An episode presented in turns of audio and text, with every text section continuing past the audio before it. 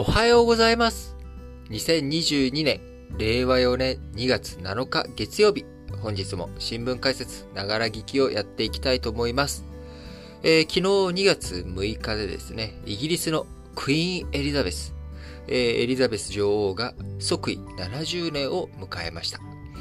もうすでにね、在位期間、えー過去最長だったビクトリア女王の63年7ヶ月、こちらを抜いて英国史上最長を更新しておりますし、イギリス史上で最も高齢の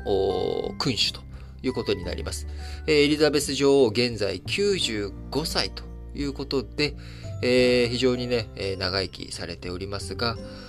夫であるフィリップ殿下、昨年亡くなり、エリザベス女王自身も体調不良で予備入院をしたりと、えーまあ、95歳という、まあ、高齢、えー者としてのね、日々をお過ごしになっているということですが、現在の健康状態良好ということで、えー5日滞在先のイギリス東部サンドリンガムの離宮で祝賀会に出席し、笑顔で地域住民と交流したということです。はい。えーね、イギリス史上最長の在位後遺進中ということで70年。えーできればですね、もっともっと長生きしていただいて、えー75歳、えーあ、な、75年、4分の3世紀、えー君主として在位するということになれば、あ100歳という節目の年を迎えることにもなりますし、ぜひとも、えー元気に長生きしていただきたいなと思います。えーそんなね、エリザベス女王の、えー長生きとか、えーエリザベス女王なんて、まあ別にイギリスのね、あのークイーンエリザベスを国家元首としていただいてるわけでもないんだから別に関係ないじゃんと思われる方も多いかもしれませんが、いやいやいや、我々いろんなところでね、やっぱり影響を受けてるんですよね。あのーやっぱあの、007とかですね、やっぱ女王陛下の、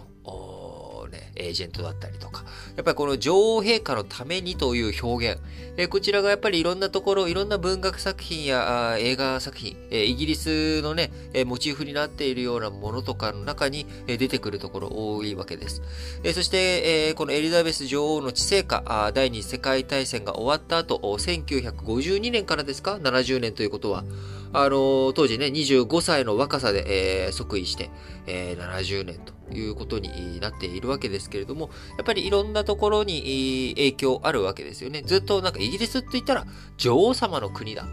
あるいはなんかその女王様が治めてる国はなんとなく安定しているみたいなね、えービクトリア女王、えー大英帝国の最盛期と言われたあ時代、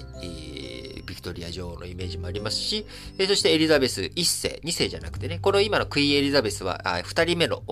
イギリス君主としては2人目のエリザベスなので、えー死後にはエリザベス女王と呼ぶあエリザベス2世と呼び直されることになりますけれども、えーエリザベス1世の時代というのはですね、えースペイン無敵艦隊を破り、1588年、えー日本では豊臣秀吉がね、天下統一に向けて動いている。その同時期、イギリスはあエリザベス1世の手によって、イギリス国教会が力を浸透させていき、カトリック教国である、えスペインを撃破し、世界、えの潮流をね、それまでの植民地大航海時代をイニシアチブを握っていたポルトガル、スペインを抑えて、その後、イギリスが大英帝国への道を進んでいく、まあ、そのきっかけとなったのがエリザベス1世。そして、ビクトリア女王による大英帝国の、まあ、ある種最盛期を迎え、そして、えーこのエリザベス2世というふうに、まあ、女まあ、間間にはね、男性、えー君主、キングがいたわけですけれども、クイーンエリザベス、クイーンビクトリア、クイーンエリザベスということで、やっぱりこのね、なんかこう女性が、こう権力、トップの座を占めているとなんか安定するんじゃないかみたいなね。まあ、こんな印象を、えー持たせてくれていたりとか、僕はやっぱ世界の女性進出の中に、えー間関節、まあ、ね、あの直接的でもないし、間接的でもないし、もうちょっと離れてるかもしれないけれども、えーそういったところにも影響を与えてくれていた人物だと強く思っております。えーまた日本にとってね、えー70年前の1952年、エリザベス女王が、あクイーンエリザベスとしてね、即位したタイミング、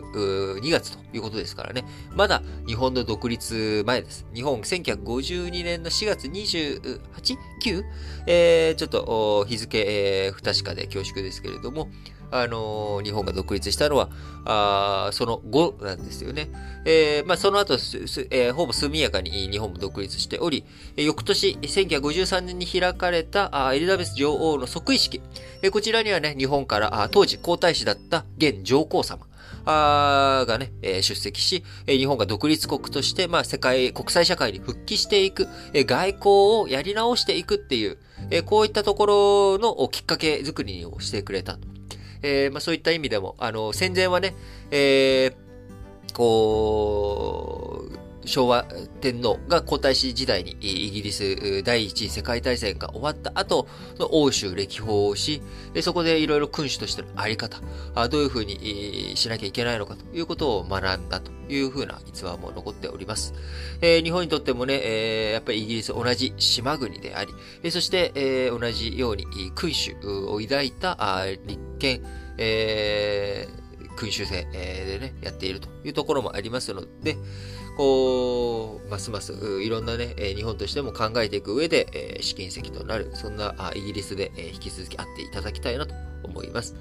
えー、なのでね、もし、このエリザベス女王がお亡くなりになるというタイミング、まあ、いつかはね、人間なので必ずいつかやってくるわけですけれども、えー、大きな、大きな、喪失感的なものをね、感じることも大きいと思います。えー、僕が駐在していたタイではですね、えー国王、長くね、えー、国王をやられていた方が、あお亡くなりになった後、1年間、モニフクス国家としてね、えー、そんなことをやっていました。あ1年間ってちょっと長くないとかってね、思ったりしたんですけれども、あの、僕自身、なるほどなと、やっぱり1年間ぐらいその期間というのは必要だったなというふうに感じました。一緒に、えー、共にね。まあ、僕があ帰国した後に、お亡くなりになられて、崩御されたわけですけれども、やっぱりそういうのを感じました。僕自身もじゃあ、えー、考えてみたときですね、今の上皇様が、あお亡くなりになられたタイミング、崩御されたタイミング、やっぱり、あ、終わったんだな、時代が一つっていうことをね。今、あの、僕らは、平成が終わって、令和と新しい年号、新しい天皇の下での時代をスタートさせていますけれども、えー、その一方で、やっぱり、えー、実際の上皇様が、崩御されるというタイミングが来たら、やっぱりすごい大きな喪失感を僕自身は感じると思っています。えー、なんかそういった時代のね、節目というものを感じさせる、やっぱ象徴としての、えー、存在感、えー、やっぱり大きいものがあるなと思います。はい。えー、昨今ね、イギリス王室もいろんなスキャンダルにまみれてしまっておりますけれども、えー、この今後も引き続き、クイーンエリザベス、エリザベス女王のご健康とご長寿、こちらを記念しながら、イギリス国民、イギリスのね、さらなる繁栄と、そして、今、先行きが不透明になってくる国際情勢の中において、日本、イギリス両国がまた手を携えてね、一緒に120年前に日英同盟を結んだのと同じように、共にまた再び国際社会に手を取り合って、臨んでいくことができたらなと思っております。